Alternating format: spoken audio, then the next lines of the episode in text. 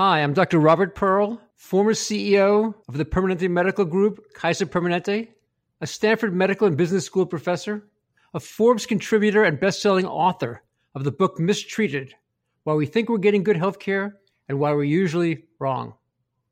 And I am Jeremy Corr, host of the New Books in Medicine podcast. American healthcare is broken.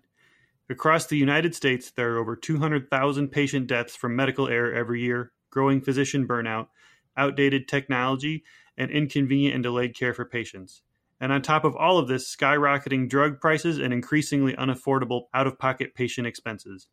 For decades, our nation's political and medical leaders have talked about fixing the American healthcare system, and yet the problems are now greater than in the past. Every other industry that is inefficient and ineffective has experienced disruption. Healthcare will be no different. The question is whether the solutions will come from inside the healthcare system or be imposed on it. We'd like to invite you to listen to our new podcast, Fixing Healthcare with Dr. Robert Pearl and Jeremy Corr. Each episode will feature one of the top leaders and innovative thinkers in healthcare today. The show's format is simple. The guests will present a roadmap for fixing American healthcare's biggest problems. And from there, Jeremy and I will scrutinize the plan and help listeners separate fixes that have the potential to succeed from simply the hype. Our goal is that everyone from healthcare consumers to political and medical leaders will find value in the discussions on our show. You may not agree with the different solutions offered, but you will never again conclude that nothing can be done. We hope you will join us. Please subscribe via iTunes or your favorite podcast software. For more information, visit our website at www.fixinghealthcarepodcast.com. Hello, everybody. I'm Marshall Poe, the editor in chief of the New Books Network. The NBN is run by volunteers, but it also has considerable expenses. In order to continue bringing you the in-depth author interviews that you count on, we have to pay our bills. So we'd like you to consider making a tax-deductible contribution to the network. It's easy to do. Just go to any NBN page and follow the donation link. Since we're part of Amherst College Library, you'll be taken to an Amherst College Library page. Go to the NBN line on that page and follow the instructions. That's it. From all of us at the network, thanks for your support.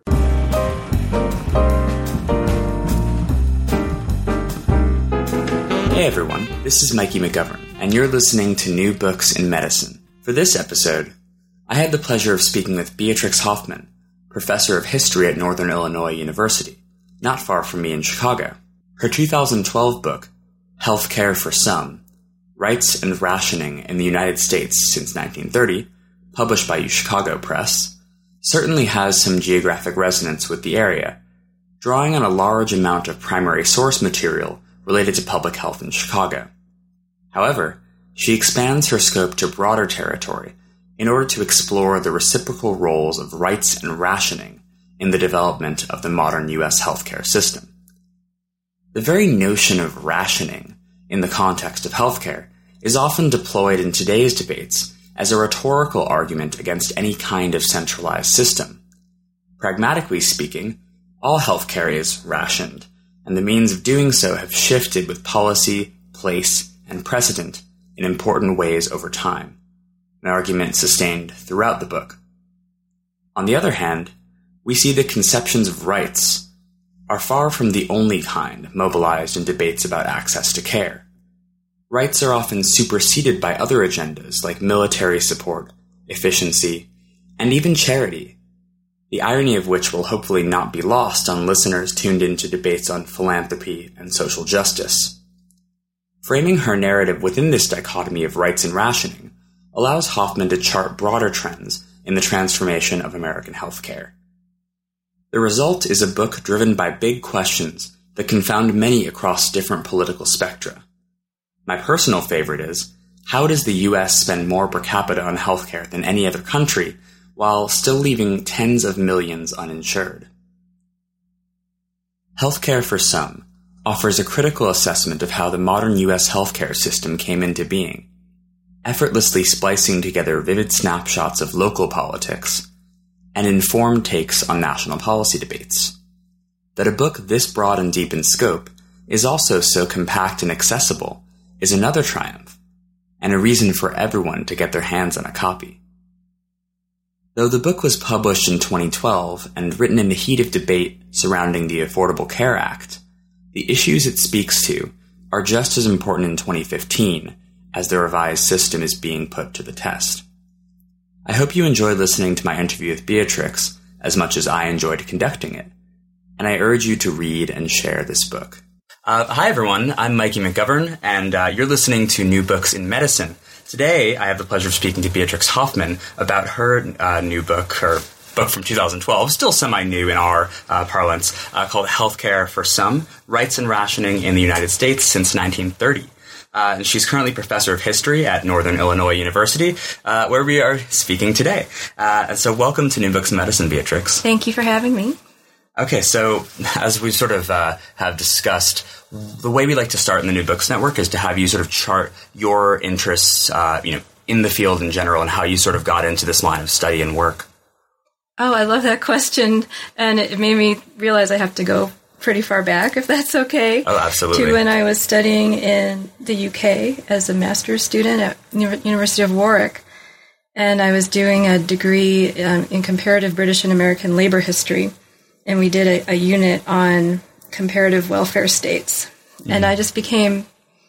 I guess obsessed with the whole notion of American welfare exceptionalism and why we developed uh, such a limited welfare state in comparison to European countries and many other countries as well. I wasn't at the time specifically interested in health insurance or healthcare. Uh-huh. It was more the overall question of uh, welfare state development.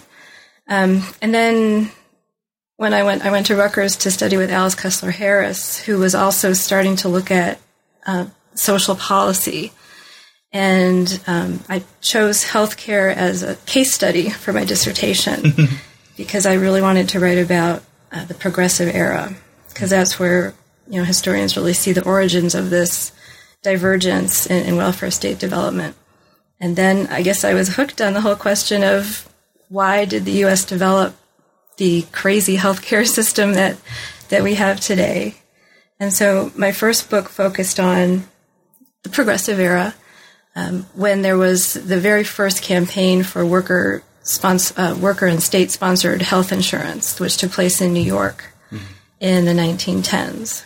So it was really a, a political history of a failed reform movement. And it was, I argued, it was a turning point in the development of our unique healthcare system because it was at that point that we diverged from um, the model of starting with social insurance programs and building on those mm-hmm. to universal uh, entitlements and social rights. And that case study was, was published as it's called The Wages of Sickness, uh, was my first book. Mm-hmm. Uh, from there, I, I, I wasn't ready to stop my inquiry. I still had so many questions, and I knew I wanted to go further into the 20th century and probably just given my inclination, probably go up to the present, which I did end up doing in my second book. And Initially, my, my question for the, the book that we're talking about today, Healthcare for Some, the subtitle of that book is Rights and Rationing in the United States since 1930. Initially, it was just going to be about rights. So I wanted to write a history of the right to health care. And the grant proposals I wrote at the time were all on that topic. And I focused that question around what I guess what I see as a paradox in the American health system, which is that there is no official um, social right to health care.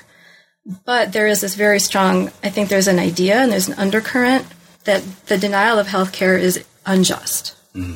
And you see that more on an everyday basis as opposed to uh, part of our political discourse. But that belief in a fundamental right to health care uh, is embodied in one very specific way in our health system, and that's in the emergency room. So I originally had the question how is it that we have, or why is it that we have a right to emergency care, but we do not, we do not have universal health insurance, we do not have other rights to access in, in the U.S. health system? Mm-hmm. So that was the question that drove me at, at the very beginning. Mm-hmm. And I did some research and I realized that the right to emergency care had only been around for a short time, since 1986. Mm-hmm. So I developed a, a, proposal around that idea, the history of the right to emergency care and what that means for healthcare rights in general. but then it just got bigger and bigger and bigger. I had developed some other themes around issues of rights, such as rights in Medicare and Medicaid, uh, rights uh, for indigents, mm-hmm. which has a long history, uh, debates over rights uh, of the poor to health care. Uh, but when I put it all together into a book proposal, I realized I was seeing something else. That I wasn't just writing a history of rights, I was also writing a history of the denial of rights. And that it was out of this clash between the demands for access and the denial of care that the story was emerging. Mm-hmm. And then it hit me that this is a kind of rationing. Mm-hmm. That came almost at the end of my research process. So I didn't have the theme of rationing in mind as I was writing. It really came to me at the end. And then, then the, the narrative really fell into place mm-hmm. because I realized I could write it, a book chronologically tracing um, how American healthcare has been rationed, how it's been distributed uh, under the theme, which ended up as the title of Healthcare for Some. Because by definition, the American way of rationing is also a way of exclusion mm-hmm. and a repudiation of universalism. Mm-hmm. Right, and that's why rationing has such sort of, you know, it's, it animates discourse, right? It has such a negative valence to it. exactly. And I knew it would be controversial to use that term, and I, I wanted it to be so because mm. it's been used in such a specific way in debates. Mm. Um, and a, as a word that's applied to other health systems, but not our own. And I figured to trace that historically and to show that the United States has rationed, to make that argument with historical evidence, might hopefully add something to our political debates. Yeah, and I and I remember when I started reading the book, just sort of that aha moment of saying that yes, cost control and all of these um, you know governmental mechanisms for regulating healthcare, these are in a way they're they're a form of rationing. They're not the same exact, and you sort of outline a different you know different lineages of kinds of rationing in their perception. It's not the same thing directly as you know in World War II, um, you know food rationing that was, you know, enforced by the federal government. Um, it's sort of a more, it's a more diffuse kind of rationing mm-hmm. that's bound up, I think, in some of these, you know, new logics of of governance of neoliberalism. N- not words that like are used in the book necessarily, but um, things that it definitely seems to address the emergence of. Absolutely. Yeah, I thought it was really fascinating, and so. Um, I guess we've uh, we've sort of unraveled the concepts pretty well, and so I just have a basic question, actually. So your book deals with uh, you know, the 1930s to the present in the U.S., but where would you sort of see you know in the world in time the origin of like insurance as such, um, insurance provided by a state um, for either emergencies or for general well-being? Um, so the origins of social insurance uh, are in Germany in the 1880s.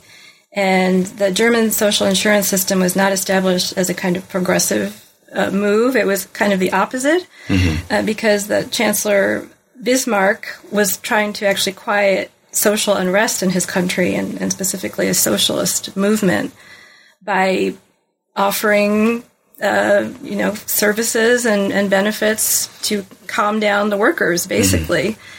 And so it was seen as, you know, kind of the, an enlightened type of, of governance, but still rather autocratic, mm-hmm. um, and as a way of, of creating social order. Mm-hmm. Uh, but then that idea spread to other European countries, including, you know, more liberal regimes like in Great Britain, which established national insurance in 1911. Mm-hmm. And that's where the progressives in the U.S. got the idea to, to try it themselves. but of course in a, in a very different in a very different way, right? Exactly. Commingled with uh, private interests more than um, in these other countries. Yes, by that time the private interests um, were certainly making them their power felt, um, not to the extent that they would later in the 20th century, mm-hmm. but uh, the certainly the medical profession in the U.S. was a major obstacle to the development of worker health insurance in the 1910s, as mm-hmm. was private business, which organized in, in, a way that they had not in Britain to to prevent the passage of state health insurance legislation. Mm-hmm.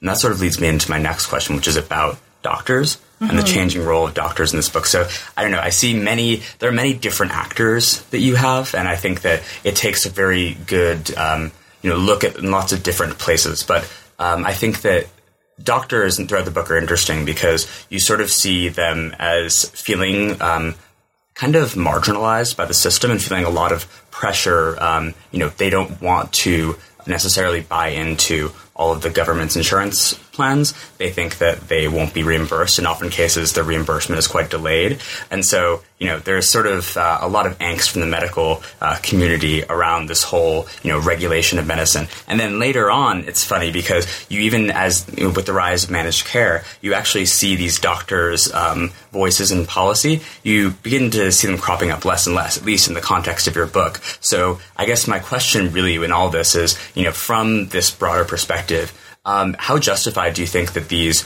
gripes of physicians were that they were being forced into a system that was essentially offloading the you know the kind of burden onto them rather than the state? Do you think that those claims were more justified, or were they sort of rhetoric to achieve yeah. the goals of the organizations? Um, that's a great question. I think that the answer changes depending on the time period that we're talking about. One thing I've argued, I think, in all my work is that ideology and interest are not really separate, and they they often work together. Uh, but in in the case of physicians, the ideology of physician independence, their desire to set their own fees, certainly that that benefits them financially. But they, they also firmly believed that that was the best way to provide medical care and to mm-hmm. create high quality uh, medical care where I think the rhetoric overcame the reality. Um, well, there are several instances of that. There were often there were many examples of how uh, state provided or organized health insurance could benefit physicians, and even the evidence from Great Britain, where physicians had initially not been happy about national insurance, uh, by the time the debates were going on in the U.S. and later in the 1910s, there was evidence that British physicians were making more money under health insurance because they were getting paid for treating poor people. Mm-hmm.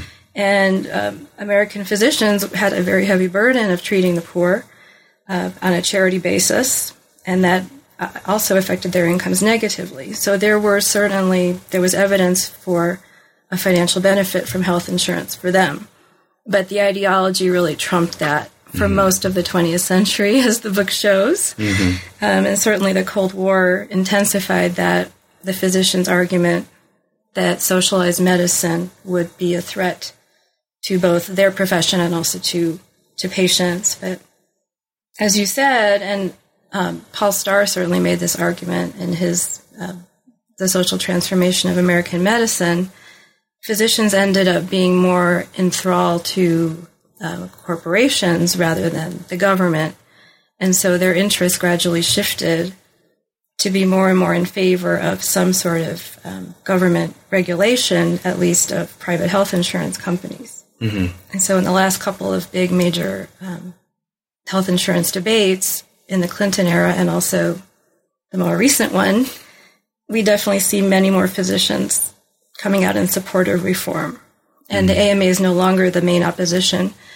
Uh, they, in fact, have been superseded, uh, replaced actually, by the insurance industry as the major private interest that opposes reform. It took that long. It did. huh. That's fascinating. Yeah, this has been it's been over hundred years now. Yeah. This battle.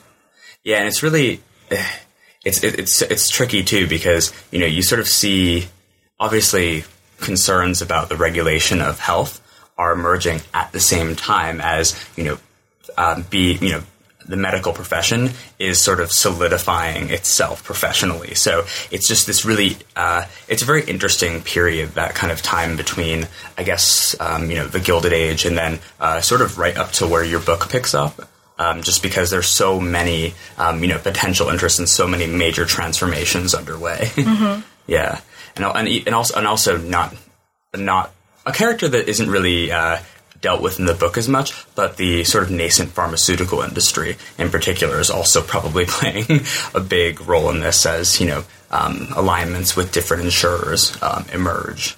They are, and I that's one of the threads I did not develop in the book. You know, they, they come up here and there, and mm-hmm. especially in the, the middle section when I talk about the rise of private health insurance and how pharmaceutical companies um, they formed a basically public relations firm to advertise private insurance because they saw it as in their own interest that, mm-hmm. that their drugs would would be covered. Mm-hmm. But there's probably a whole book to be written about that about the pharmaceutical companies' relationship with health insurance debates.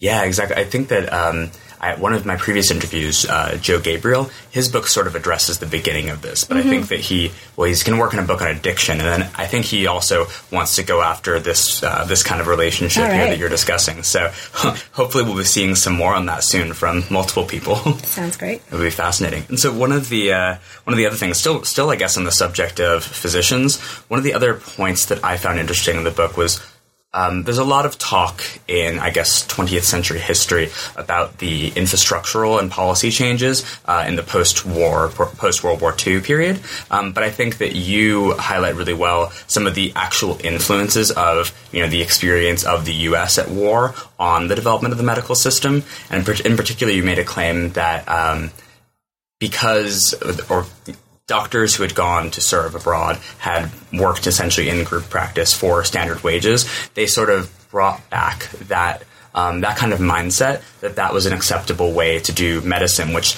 um, you know was directly um, in opposition to the AMA's views that you know, physicians should always act you know kind of autonomously and as individuals. And so I'm, I'm interested to know the like more about that. What else did you know the experience of America going to war? What else did that bring to you know the kind of uh, nascent um, insurance reforms and help just I guess medical professional reforms? Well, in, in World War II, the role of the federal government in health provision really increased um, for the first time pretty dramatically, especially in, with public health measures but also they began a, a, limited plan of hospital construction. So it was the first federal involvement in building up the hospital system, which would become huge after uh, World War II later in the 40s. Um, the experience of the physicians that you mentioned, I think, was important in popularizing and spreading the idea of uh, prepaid group health insurance, which had been around for a while. Mm-hmm uh, but their experience has kind of consolidated that, that this could be an option. And um, so that kind of insurance uh, did grow after, during and after World War II.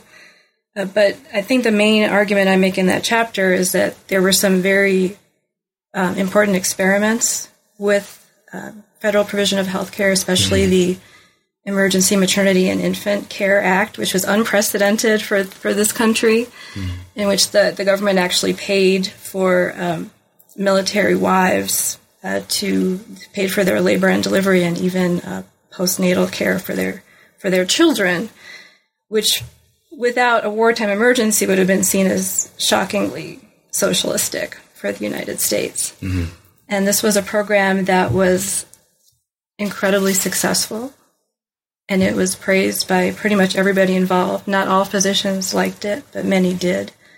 And the uh, recipients of the care were almost unanimously ecstatic in support of it, as were reformers who had proposed it. But because it was proposed as a wartime measure, and even the, the name itself is Emergency Maternity Infant Care Act, it was temporary. Mm-hmm. And so they ended it after the war with the argument that this is not something that we want to permanently change the healthcare system. So, to the disappointment of reformers, there was basically retrenchment after World War II. So, I would say there was a big opportunity for fundamental systemic change brought about by the war, but that it was very deliberately pushed back mm-hmm.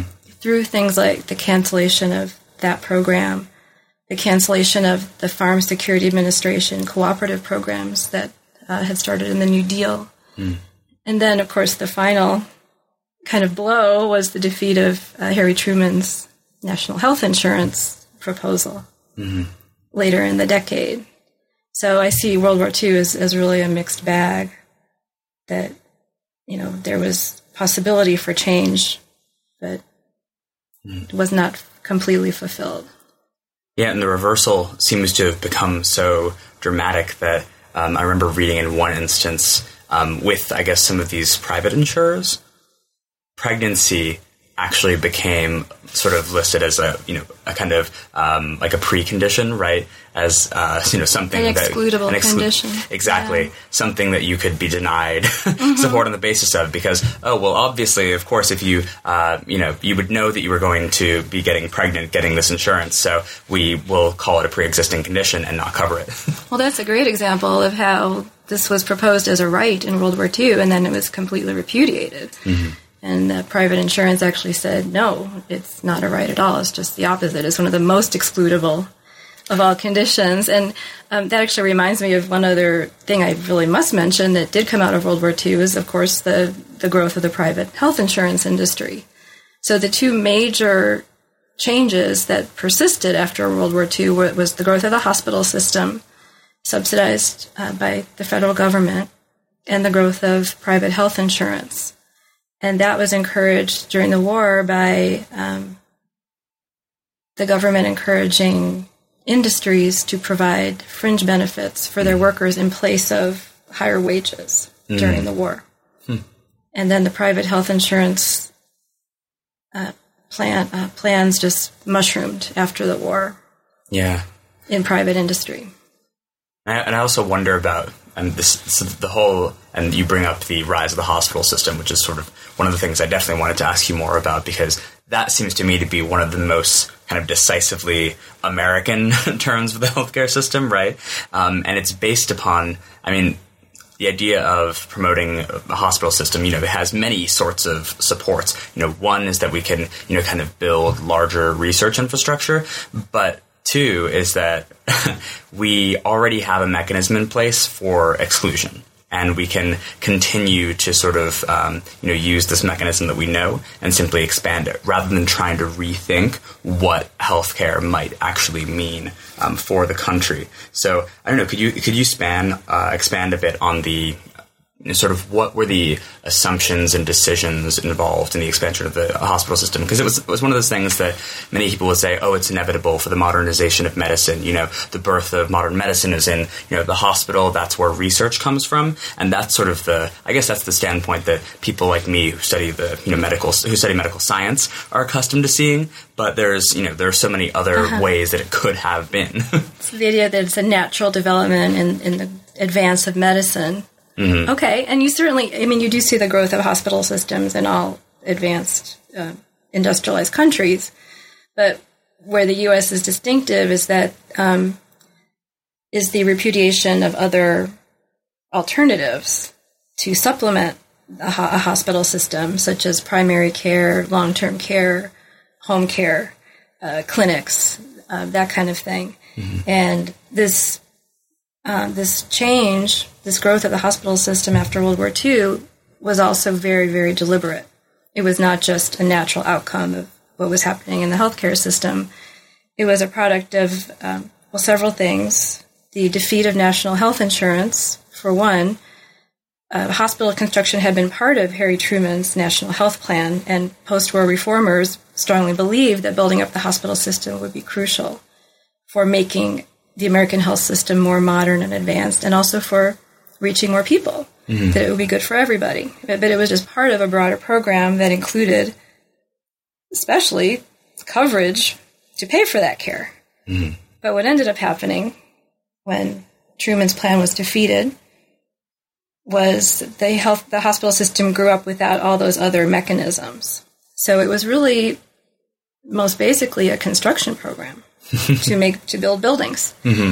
And it did it certainly did bring access to hospital care to especially remote areas of the country. It was very heavily emphasizing rural uh, populations. Its sponsors were um, from rural areas. And so it certainly increased the availability of hospitals. But it did not provide for, for example, um, staffing of the hospitals. The idea was that if you build them, they will come, that doctors and nurses will be attracted. And was, to a certain extent, that was true. Um, but most importantly, it didn't include mechanisms for access. The they they managed to um, get through the 50s because of things like the growth of private health insurance and Blue Cross. So people were becoming increasingly covered for hospital care. But the Hill-Burton Act, which is the, the federal law that created the, this hospital construction uh, program after World War II, did, as you exactly as you say, have built-in mechanisms for exclusion as well as increasing access. So there was language in the legislation that allowed Southern hospitals to continue to segregate by race. Mm-hmm. And there was also kind of very careful language. This was a product of a lot of uh, kind of behind the scenes debates that would make sure that hospitals would not be required to provide a lot of free care. So there was language saying that they had to provide some, uh, but it was not, there was no enforceable regulation. Mm-hmm. So I, I, think the argument that I, I make in the book is that every, every expansion of access that's happened in the 20th century, which certainly, yes, they benefit millions of people, but they also have built in mechanisms for exclusion and therefore rationing. Mm-hmm.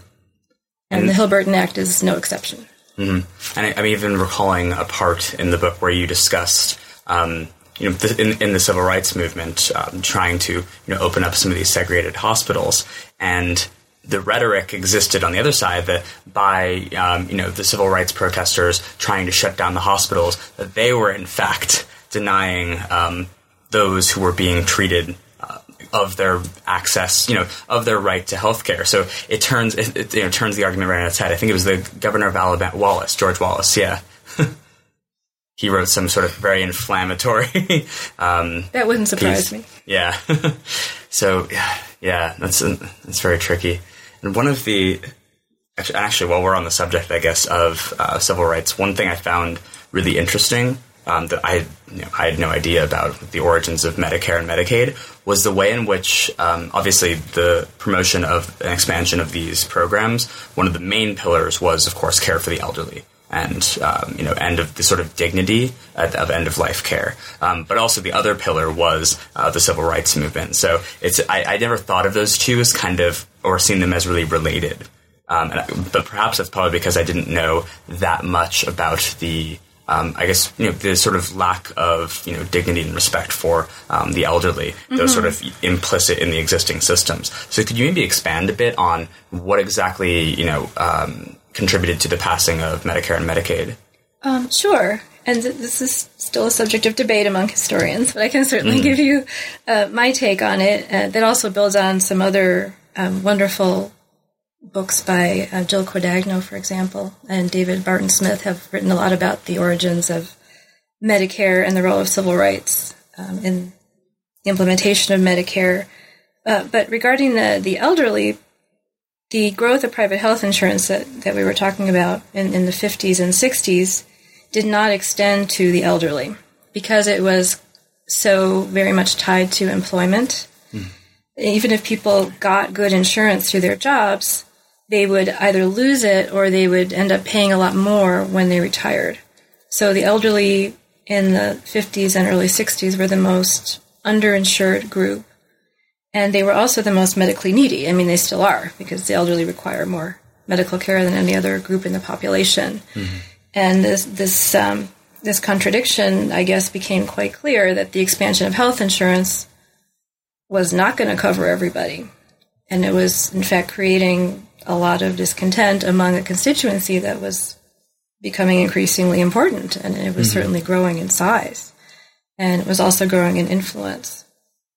So, the private insurance industry, in a way, um, you know, was digging its own grave, if you will, because they were very much opposed to further government expansion into health care.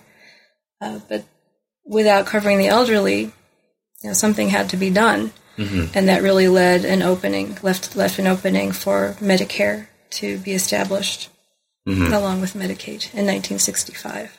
Mm-hmm. Huh. That's really interesting.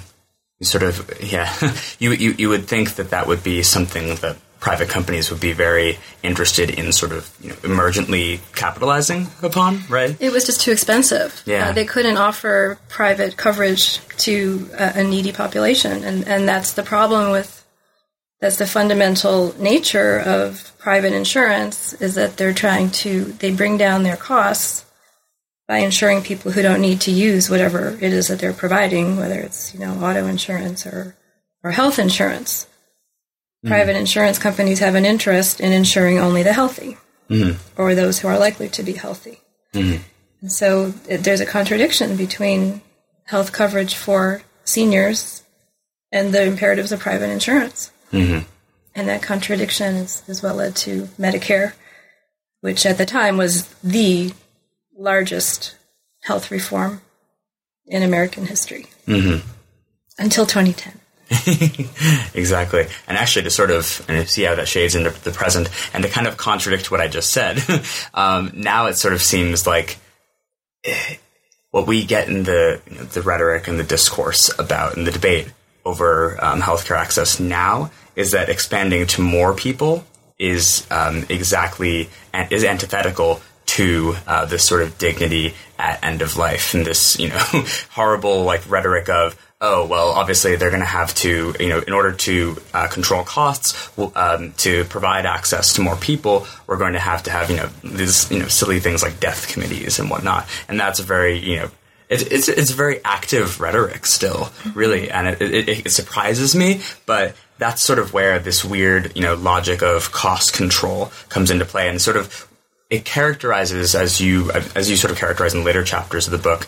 It's sort of this is the way that most of the administrations, I think, from you know from Carter onward, uh, I guess Nixon's um, Nixon's changes as well could be characterized mm-hmm. as being this. But almost every administration after uh, you know from the 1970s onward has focused on healthcare primarily through the lens of cost control rather than access or trying to take a broader uh, view of health. So it's this kind of it's maybe an obvious question, but what do you see as the most damaging uh, part of this logic of cost control? Oh, there's so many. but there's the logic, there's no logic to it, is, is the main problem that I see. Mm-hmm. Because if we were to just take a step back and ask, how do other countries manage to spend half or less of what the U.S. spends mm-hmm. on healthcare? The answer is, well, a huge part of the answer is universal coverage. Mm-hmm. But somehow we can't get there in the debate. Mm-hmm. So the logic is is upside down. Uh, the argument, as you said, um, and as I say in the book, from Nixon onward, is that universal coverage is going to cost too much. We don't hear enough about how other countries manage to reduce costs with universal coverage, and that's it's a it's a basic principle of even private insurance. Mm-hmm community rating as opposed to experience rating. So the more people you have in the insurance pool, mm-hmm. the lower the costs because then the healthy people will help, you know, reduce the costs of the unhealthy people. Mm-hmm. That's insurance logic. Yet somehow we can we cannot seem to willingly apply that to the entire healthcare system. Mm-hmm.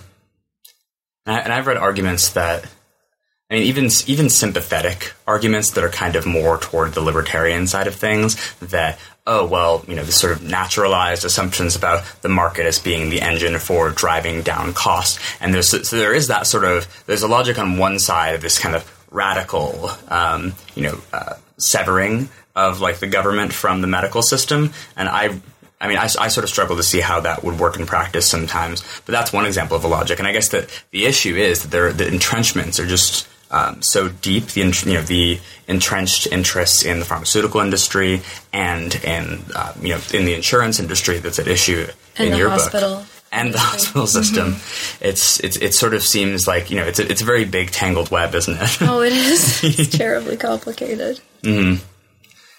And so Oh, uh, so but but one thing actually to provide, I guess, a moment of clarity. Uh, another thing I found interesting about you know sort of within this tangled web.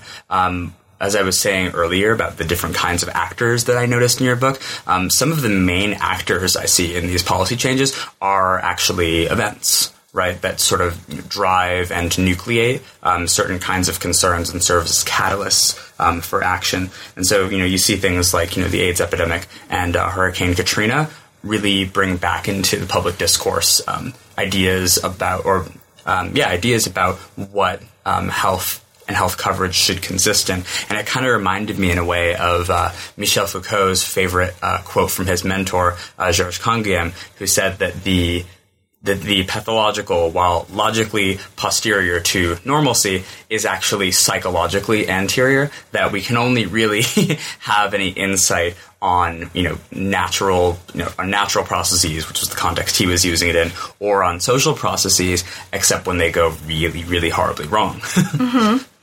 Yet that still doesn't seem to drive the United States to create fundamental change. Mm-hmm. I mean, the, the examples that that you mentioned, the AIDS epidemic and Hurricane Katrina, as well as other you know big healthcare emergencies. Um, the story that I tell about them in my book is that they, again, they reproduce this this pattern of rationing. Um, again, expanding care, but at the same time limiting it mm-hmm. and ensuring that new benefits do not extend universally to everybody. So, in the case of AIDS, uh, which um, one of the things I enjoyed writing most about writing the book was including some case studies of social movements in healthcare, because mm-hmm. uh, those have really just started to begun being studied by by historians. And the AIDS movement was really, in so many ways, the most successful in you know in winning their demands, especially when it came to um, drug development, drug approval, and really just changing the whole relationship between patients and um, and research. Mm-hmm. So they were stunningly successful in, in creating this fundamental, I would say, cultural change and also in regulatory change, and also in, in changing the culture's attitude toward uh, people with HIV. Mm-hmm. Uh, you know, not not completely, but a very powerful movement. Um, and they did succeed in also extending access uh, through the the Ryan White Care Act, which it was a federal, which is a federal program that basically provides coverage for people with AIDS, health coverage. So hospital care, um, home care, etc. That's not available to people with other health conditions. Mm-hmm. So we have this victory, but at the same time, it's not. It's limited, and it's very deliber- deliberately limited by Congress to to not extend to people outside of a certain category.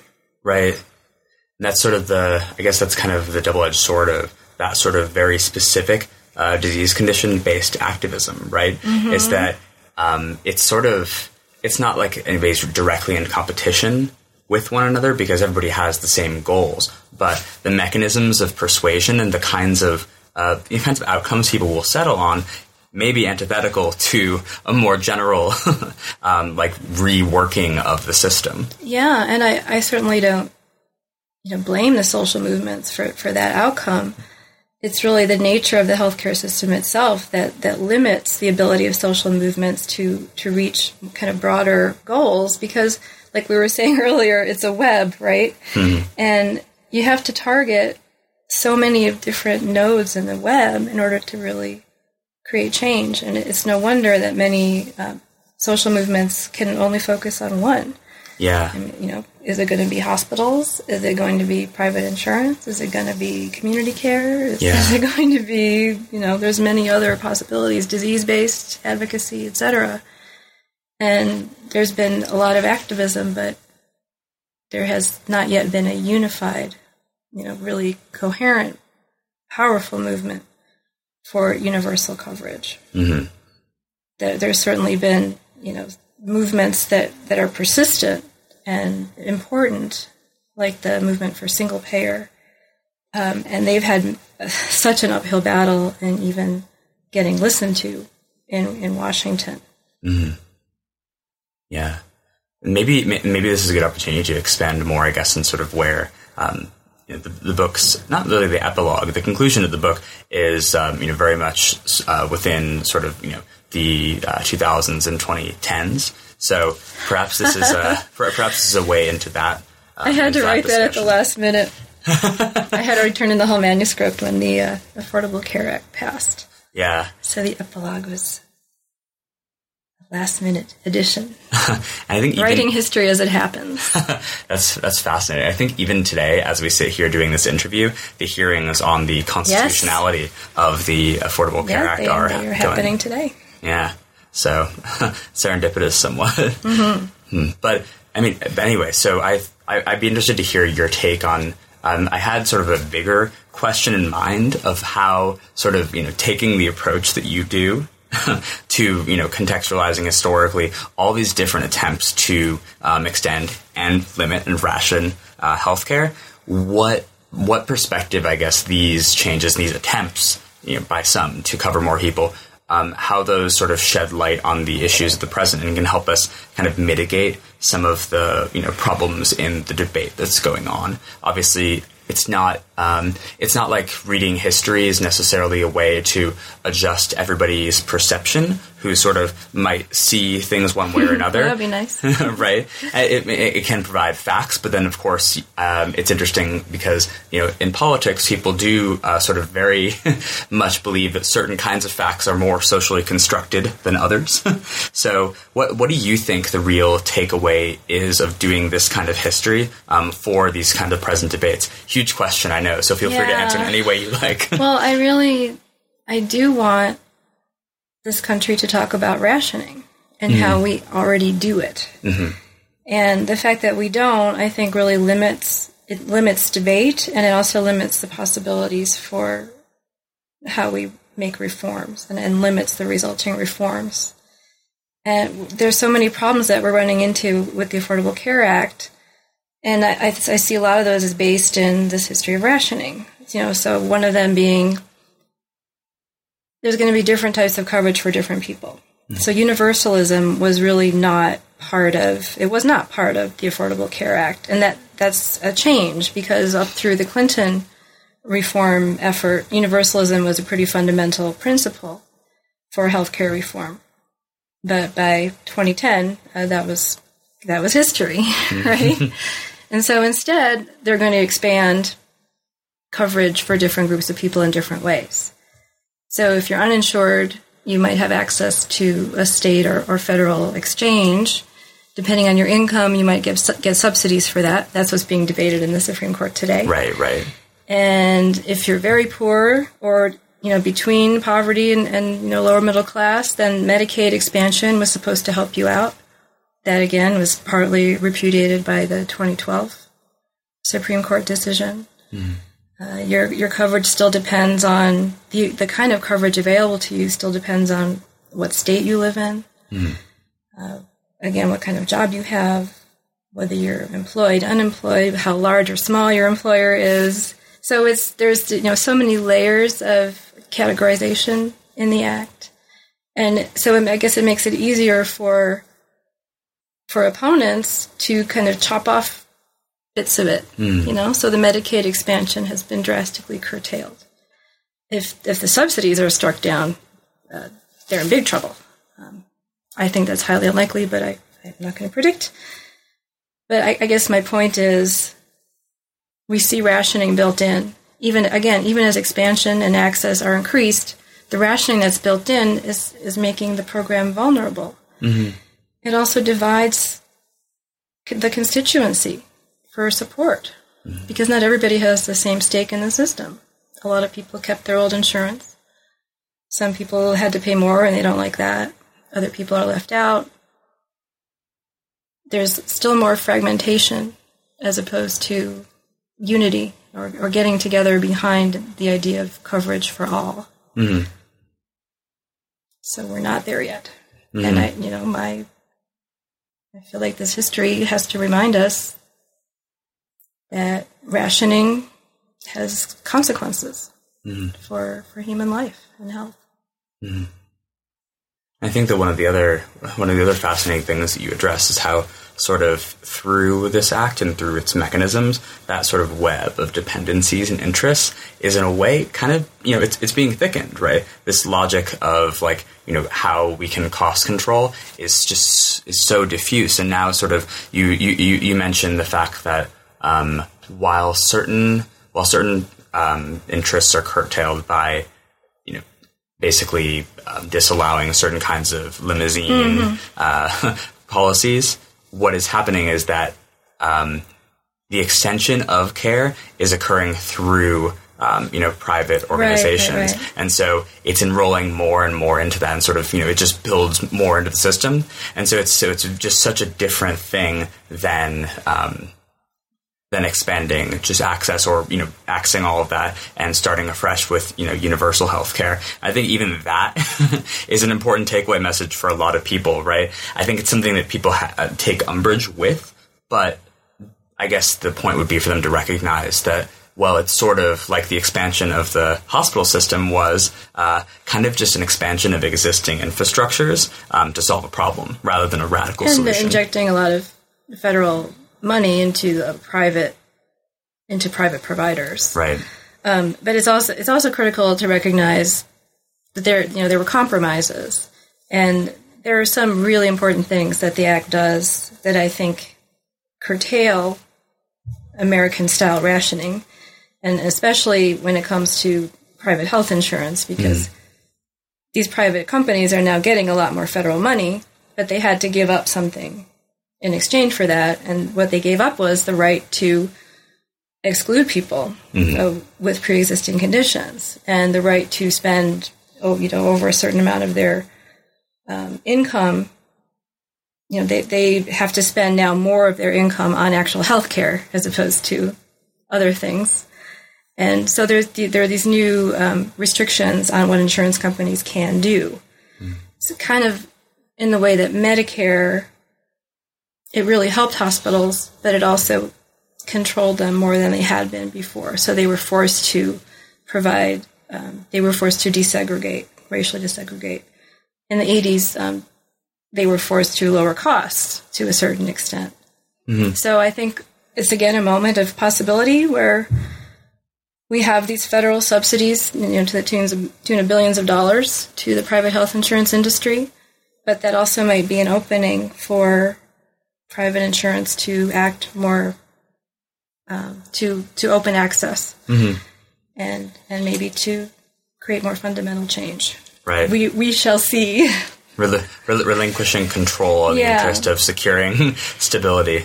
yeah, that's Yeah. a good way of putting it. Yeah, in a way, in a, in a way, right? It's the model of kind of, uh, well, it's, it's the sort of paternalistic model of medicine, right? Obviously, I wouldn't go for it so far as to equate the 2 but hmm, yeah, that's really interesting to think with. And so, thinking toward the future, um, we like to conclude interviews. Uh, now that our time is sort of seeming to uh, be coming to an end, uh, we like to conclude interviews by asking you, uh, asking our interviewees about their present work. So, could you maybe uh, you know, tell us a few of the things that you're working on at present? Oh, I would love to because I'm so excited about what I'm working on now. Although I haven't had time to work on it uh, recently, but uh, I, I guess it, it kind of goes back to the um, Obamacare debates when I don't know if you recall that Joe Wilson, the, the congressman, shouted out "You lie" when the president um, was discussing leaving undocumented immigrants out of, of the reform. So my new project is actually on the right to health care for the undocumented in American history. And I'm also doing a comparative project on that same topic. So looking at how other countries handle the issue of access to health care for immigrants. But that's at the very beginning stages and I really look forward to working on it. I've done some research uh, last last year I was in Europe and I did some research at the WHO and the UN to find the origins of international agreements on healthcare rights, uh, like the Covenant on Economic and Social Rights of the of the United Nations. Uh, so I'm going to start there. I'm going to kind of look at the the global like, like policy history of ideas about healthcare for immigrants, and then use the U.S. as a, a deeper case study. Hmm. Because my favorite thing is to do social history. Actually, mm-hmm. that's where my heart lies. So I want to write a social history of how immigrants experience the healthcare system. Mm-hmm. That sounds really fascinating. I'm sure we all uh, look forward to that book coming out when it eventually does. Thank you. And thank you so much again for uh, giving me your time this uh, this evening, I guess. And My pleasure. And also for all you out there, thanks so much for listening. Uh, please go out and uh, purchase this book, Healthcare for Some Rights and Rationing in the United States since 1930. Um, it's really important, I think, to actually understand the origins of the systems that we're now sort of you know calling into question and dealing with the anime public debate. And reading this book is a great way to get yourself acclimated with uh, where we are coming from. So thank you so much again. This has been New Books in Medicine. Have a nice day.